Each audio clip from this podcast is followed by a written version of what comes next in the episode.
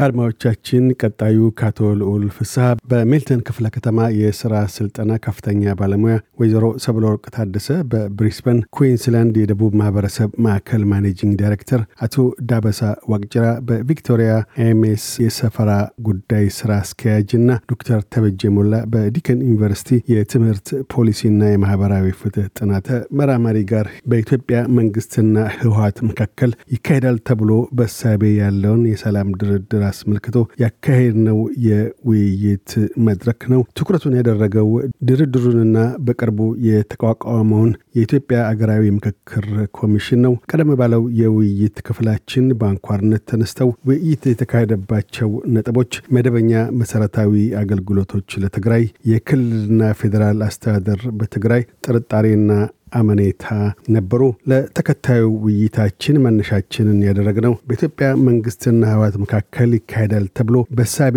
ያለው ድርድር ለስኬት ከበቃ አዎንታዊነቱ፣ ለክሽፈት ከተደረገም አሉታዊ ተጽዕኖው በኢትዮጵያ ሀገራዊ የምክክር ኮሚሽን ላይ ምን ይሆናል በሚል ነው። አቶ ልዑል ፍስሐ በቀዳሚነት እንዲህ ይላሉ። አንደኛ ይህ ሀገራዊ ምክክር ያቋቋመው ማን ነው? አሁን ስልጣን ላይ ያለው መንግስት ነው። ስለዚህ ተጠሪነቱም አገልጋይነቱም ለዛ ነው። ስለዚህ ሌሎችን ያጠቃልላል ብዬ አላስብም። ምክንያቱም አንድ ነገር ሲፈጠር በዚህ በሰለጠነው ዓለም የትም ሀገር ገለልተኛ የሆነ አካል የሚያቀርበው ሀሳብ ሰሚሽን ሲገባ ያ በዛ ሰሚሽን ተነስቶ መንግስት ደግሞ አፈርም አድርጎ ይላል። ግን መንግስት ለራሱ political tactic መጠቀሚያ የተለያዩ ኮሚሽኖች በተለያየ ጊዜ የተለያዩ ኮሚሽኖች መጥተዋል። ኢትዮጵያ ውስጥ ያለው አሁን ያለው መንግስት የደካማ ኃይል ስብስብ ነው ያለው። የደካማ ኃይል ስብስብ ስለሆነ እንደዚህ አይነት ፈርጥ የሆነ ጥሩ ሀሳብ የያዘ ብታቀርብላቸውም የመወሰን ብቃታቸው ውስን ነው። እነዚህ ኮሚሽነሮች ተብለው የተቋቋሙ ሰዎች እኔ አላቃቸውም። personally ጠለቅ ያለ እውቀት የለኝም። ጥሩ ሀሳብስ ቢያቀርቡ የትኛው ካድሬ የትኛው ባለስልጣን ነው የእነዚህን ሀሳብ ተቀብሎ ተግባር ላይ የሚያውለው? ኢትዮጵያ ውስጥ የህግ የበላይነት አለ ወይ? relatively ባለፈው የነበረው መንግስት ከተለያዩ አካባቢ የተውጣጡ የፖለቲካ ድርጅቶች ኢህአደግ የሚባል መንግስት ነበረው። አሁን ግን የአንድ ሰው መንግስት ነው ያለው፣ ብልጽግና ጉባኤውን በአግባቡ ያላደረገ የፈለገውን የሚሾመው ነው ያለው። ይሄ ደግሞ ወደዛ ወዳልተፈለገው ነጥብ መግባት ነበር ያልፈለግኩት። ምክንያቱም መንግስትን criticize ማድረግ ጀግንነት ነው ብዙ ጊዜ እኛ ሀገር። እኔ እንደዛ አይነት ፖለቲካ ጨዋታ ብዙ አይመቸኝም። አሁን ያሉት ሰዎች እነዚህ የቀድሞ ኢህአዴግ ካድሬ የነበሩ ሰዎች እንደ መንግስት ሆነው ያሸጋግራሉ የሚል ምንም ፍጹም እምነት የለኝም። አጀማመሩ ራሱ አወቃቀሩ ጤናማ ስላልሆነ ምንም ውጤት አለው ብዬ ምንም ፍጹም እኔ እዚህ ላይ አራት ነጥብ አድርጌ ነው የምዘጋው። ይሄንን ቢደረግም ቢባል እኮ ለነዛ ሰዎች affirmation ም ለመስጠት ይሁን recognition ለመስጠት እኮ የሁሉም ወገኖች ፍላጎት መሆኑ መጀመሪያ መረጋገጥ መቻል አለበት። ሰብለስ በዚህ ጉዳይ ላይ በተለይ የዚህ ድርድር ስኬት ወይም ለስኬት አለመብቃት ለሀገራዊ ምክክር ኮሚሽኑ ተግባር ላይ የሚያሳድራቸው አዎንታዊ ወይም አሉታዊ ተጽዕኖዎች ምን ይሆናሉ? የኮሚሽኑስ ተልእኮና ብሔራዊ ሚናን እንዴት ይመለከቷል? በእርስዎ ግል ምን ይመስላል? እሺ ካሳሁን አመሰግናለሁ። በሁለት መሰረታዊ ነገሮች ላይ ልናገር። አንደኛ የቋቋሙ ኮሚሽን የህዝብ ጥቆማን ተጠይቆ በዛ ላይ የተሳተፉ የህዝብ አካላትን መናቅ ተገቢ ነው ብዬ አላስብም። በደንብ ግልጽ ሆኖ በአጋጣሚም በጣም follow የማድረግ እድሉ ስለነበረኝ የኮሚሽኑ ጥሪ ተደርጎ በፓርላማው በኩል ሰዎች በሚችሉት መልኩ የተሳተፉበትና የተጠቁመው በህዝብ ተጠቁመው የመጡ ሰዎች ናቸው እና ቅድም አቶ ልዑል እንዳሉ ዝም ብሎ መንግስት አምጥቶ የሾማቸው ሰዎች አይደሉም። በሂደቱ ላይ የተወሰነ በምንፈልገው አይነት perfect ነው ላይሆን ይችላል። ምክንያቱም ኢትዮጵያ ውስጥ ያለን እንደ ሀገር ማለት ነው። ሌላው ለምሳሌ አቶ ልዑል ቅድም ከተናገሩት ነገር ላይ ማረም የሚያስፈልገው እኔ የብልጽግናም የህወሓትም ደጋፊ አይደለሁም። የሀገር የኢትዮጵያ ግን ደጋፊ የኢትዮጵያ ሰላም እንድትሆን እፈልጋለሁ። ወደፊትም የተሻለ ነገር እንዲሆን እፈልጋለሁ። ከዛ point ነው የምነሳው። ምሳሌ ያለውን አሁን ሀገሩን የሚያስተዳድረው ሀገራዊ መንግስቱን የተቀበለው አካል የስ እንዳሉት ከውስጥ በፊት በአራት ፓርቲዎች ውስጥ የነበረ ከዛ በሂደት ውስጥ ውህደት ኖሮ ለምርጫ ቀርቦ የዛሬ ዓመት ከትግራይ ክልል ውጭ በሌላዎቹ አካባቢ ላይ ኦሮሚያ ላይ relatively ብዙ ህጸጽ ያለበት ግን በሌሎቹ አካባቢ ላይ እስከ ዛሬ ከነበሩ በተሻለ መልኩ የህዝብ ተሳትፎ የነበረበት ነው። ስለዚህ በቂ ነው ወይ? ትክክል ነው ላይሆን ይችላል። ነገር ግን የህዝብንም judgment undermine ማድረግ ትክክል አይደለም ብዬ ነው የማስበው እና ከዛ ተቀጥሎ ይሄ ድርድሩ ቢሳካ ሀገራዊ ውይይቱ ላይ ምን ይጠቅማል? I think የሚጠቅመው ብዙ ነገር ነው ብዬ ነው የማስበው። ከዚህ በኋላ የህገ መንግስት ማሻሻል አለብን።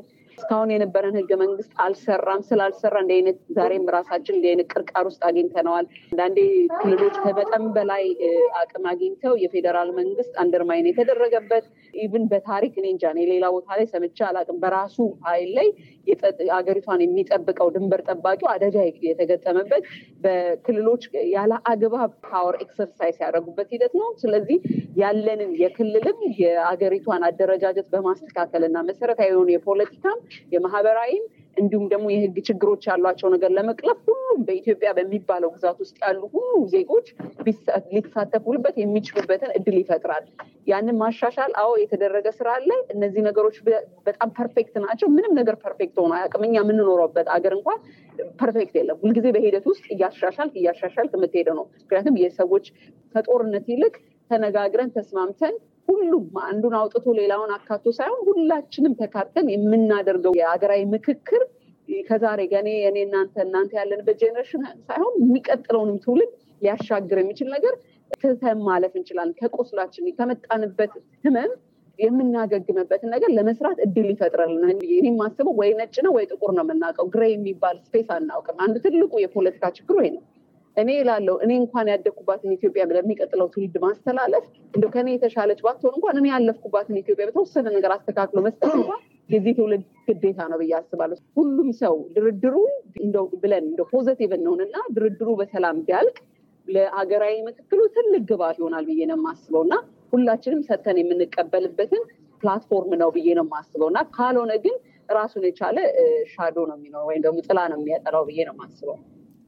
ዳበሳ በሁለቱ ወገኖች መካከል በፌዴራል መንግስቱና በህወሓት በኩል የሚካሄዱ ድርድሮች በአገራዊ ምክክር ኮሚሽኑ ተልእኮ ላይ የሚያሳድራቸው ምን አይነት አዎንታዊ ማለታዊ ተጽዕኖዎች ይኖራሉ? የኮሚሽኑስ ተልእኮና ብሔራዊ ሚና ምን ፋይዳ ይኖረዋል ይላሉ?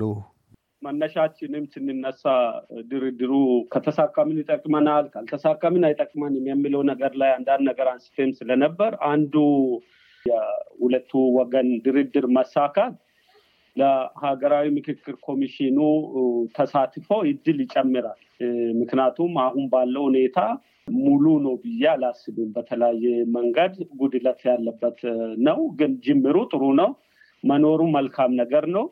ይህን ቢልድ ለማድረግ ሁለቱ ወገን በኩል ያለው ድርድር እድል ቢሳካ የትግራይን አመለካከት የሚወክሉ ሰዎች በድርድሩ ውስጥ የመግባትና የዚህ የሀገራዊ ምክክር ኮሚሽን አባል ወይም አካል የመሆን እድል ይፈጥራል።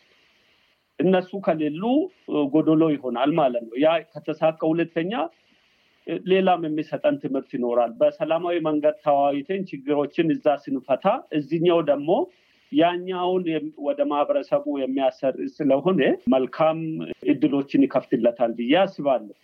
በኢትዮጵያ ውስጥ ብዙ ቦታ ችግሮች አሉ። ኦሮሚያ ውስጥ ጦርነት አለ። እንደዚሁ ጠመንጃ አንስቶ የሚዋጋ አካል ስላለ ከነዛ ጋር ከጠመንጃ ይልቅ በሰላማዊ መንገድ ተነጋግሮ ወደ ሀገራዊ ጉዳይ የማምጣትና እያንዳንዱ ያለውን grievance ሰምቶ በሂደት አንድ በአንድ address የማድረግ ስራ የመስራቱ አብሮ የመተጋገዙ እድሎች ስለሚፈጥር ወደዘኛውም ይሄዳል። ያ ማለት ከዘኛውም አካል በዚህ በሀገራዊ ምክክር ኮሚሽን ውስጥ የመሳተፉ እድል ይጨምራል ማለት ነው። በመሰረታዊ ነገር ላይ ለዚህ ሀገራዊ ምክክር ኮሚሽን ጥያቄ ከየት ነበረ ከመነሻው ተብለው ከተጠየቀ በብዛት ስለማውቀው በተለይ በዚህ በውጭ በኩል ስናደርገው የነበረው ጦርነቱ በተፋፋመበት ጊዜ ጦርነቱ አዋጪ አይደለም፣ ያወድመናል። የሚያዋጣን በጋራ ተነጋግረን ችግር የምንፈታበት መንገድ መኖር አለበት፣ dialogue መኖር አለበት የሚል ድምፅ ስለነበረ በውጭ አካል ነበረ ጥያቄዎቹ የቀረቡት እና dialogue ኡ እንዲኖር ከተለያየ የ NGO ከተለያየ የማህበረሰብ ተቋማት በጣም በተደጋጋሚ ሲቀርብ ስለነበረ መንግስት ተቀብሎ ወሰደው። አሁን መንግስት ሲወስደው ደግሞ ሌሎቹ ምን አሉ? መንግስት ይሄንን መውሰድ የለበትም፣ neutral የሆነ body ማከናወን አለበት። ይሄንን መንግስት ከወሰደማ monopoly ይሆናል ያገለናል የሚል ነገሮች መጥቶ ስለነበረ ጥርጣሬ እያደገ መጣ እነዛ አሁን ምክክሮቹ ከተሳኩ ጥርጣሬዎቹን የማስወገድና ቅድም ወይዘሮ ሰብሌ እንዳነሳችው በህዝብ ጥቆማም ቢሆን ሰው በፐርሴፕሽኑ ካልተቀበለ ያስቸግራል እና እርግጥ መንግስት በተወሰነ ደረጃ የህዝብ ጥቆማ እንዲኖር እድል ሰጥቷል። ጥሩ ጅማሬ ነው። መናቅ የለብንም። እነዚህ ነገሮች መልካም ነገሮች ናቸው። የጎደሉ አሉ፣ በትክክል አሉ። የማያምኑበት አሉ። አዎ ምን አድርገን እንዲያምኑ እናድርግ የሚለው ነገሮች ደግሞ እነዚህ ድርድሮች ሲሳኩ እና የየራሳችን ሚና ምን ይሁን የሚል ነገር እናይችላለን። በዛ ውስጥ ጎልቶ ይመጣል ማለት ነው እና ይጠቅማል። መሳካቱ ሁለቱም ቱሎች ናቸው። ቱልስ የሰላም እድል የሚፈርበትን መንገድ የሚያመቻች ስለሆነ በማንኛውም መንገድ ጎጂነት የለውም። ድርድሩ ቢሳካ የሀገራዊ ኮሚሽኑ ሚና ያጎለዋል። እሱ ደግሞ ሀገራዊ ጥቅምን ወደ ከፍ ያለ ደረጃ ለማሳደግ እድል ይፈጥራል ብዬ አስባለሁ። ዶክተር ተበጀ በሶስቱ ተወያዮች በኩል አንድም የድርድሩ ስኬት በአገራዊ ምክክር ኮሚሽኑም ላይ እንደዚሁ በጎ ተጽዕኖ እንደሚያሳድር ተነስቷል። በዚሁም በተቃራኒው ኮሚሽኑ የፈለገውን ያህል መልካም አስተያየቶችን አሰባስቦ ቢያቀርብም እንኳን በመንግስት በኩል ግብር ላይ ለማዋል አይችሉ ይችላሉ የሚል ጥርጣሬዎችም እንደዚሁ ታክለዋል። ከዚህ አኳያ በእርሶ አተያይ ብሔራዊ ኮሚሽኑ ተልእኮና የዚህ የድርድሩ ስኬት ወይም ክሽፈት በምን መልኩ ይያያዛሉ? ለስኬት ከበቃ ከዚህ ድርድር ለወደፊት ብሔራዊ ኮሚሽኑ ለሚያደርጋቸው ስራዎች ምን አይነት ልምዶች መቅሰም ይቻላል ይላሉ? ክሽፈትም ቢሆን በስኬት ለሀገራዊ ምክክሩ ያለው ተጽዕኖ ግልጽ ነው። ምክንያቱም ከተሳካ ምሳሌ ውይይቱ በሰላም ከተጠናቀቀ እና ፍሬያማ ከሆነ ሀገራዊ ምክክሩ ጥሩ ልምዶችን ያገኛል። ስለዚህ ወደፊት ገብቶ በሌሎች አካባቢ ችን ማድረስ ያደርጋል ብዬ ተስፋ አደርጋለሁ። በሌላ በኩል ደግሞ አሁን ድርድሩ የሚጀምረው በጣም አስቸጋሪ በሆኑ issue ዎች ላይ ስለሆነ እነዛን issue ዎች ለመፍታት ድርድሩ በጣም ጊዜ ቢወስድና ውጣ ውረድ ቢገጥመው ሀገራዊ ምክክሩ ከዛም እንዲሁ እኔ positive ነው የማየው ምንድነው ልምድ ቀስሞ የእነሱን ስራ በተሻለ መንገድ ይሰራሉ ብዬ ተስፋ አደርጋለሁ። እኔ እንዳውም ተስፋ የማደርገው ምንድነው ሀገራዊ ምክክሩ ምክክሩ የሀገሪቱ ዋና ዋና ችግሮች explore አድርጎ የህገ መንግስታዊ ማሻሻያ recommend ያደርጋል የሚል ነው ተስፋዬ። ግን እኔ ስጋቴ ደግሞ አሁን በስልጣን ላይ ያሉት ሰዎች እንደዚህ አይነት መሰረታዊ ለውጥ ለማስኬድ አቅሙ አላቸው ወይ የሚለው እሱ ሌላ ጥያቄ ነው የሚሆነው። በዚህ ልጨርስ። አድማጮቻችን ከአቶ ልዑል ፍስሐ፣ በወይዘሮ ሰብለ ወርቅ ታደሰ፣ አቶ ዳበሳ ዋቅጅራና ዶክተር ተበጀ ሞላ ጋር ያካሄድነው የውይይት መድረክ በዚህ አልተቋጨም። በተከታዩና የሰላም ድርድሩ ለስኬት እንዲበቃ የተደራዳሪ ወገኖች የህዝብ የባህር ማዶ ነዋሪ ኢትዮጵያውያንና ትውልደ ኢትዮጵያውያን ጉልህ ሚናና ኃላፊነት ምን ሊሆን ይገባል በሚለው ርዕሰ ጉዳይ ውይይታችን የሚደመደም ይሆናል። እያደመጡ የነበረው የ SBS አማርኛ ፕሮግራምን ነበር። የፕሮግራሙን ቀጥታ ስርጭት ሰኞና አርብ ምሽቶች ያድምጡ። እንዲሁም ድረገጻችንን በመጎብኘት on demand እና በ SBS mobile app ማድመጥ ይችላሉ። ድረገጻችንን SBS dot com dot au አምሃሪክን ይጎብኙ።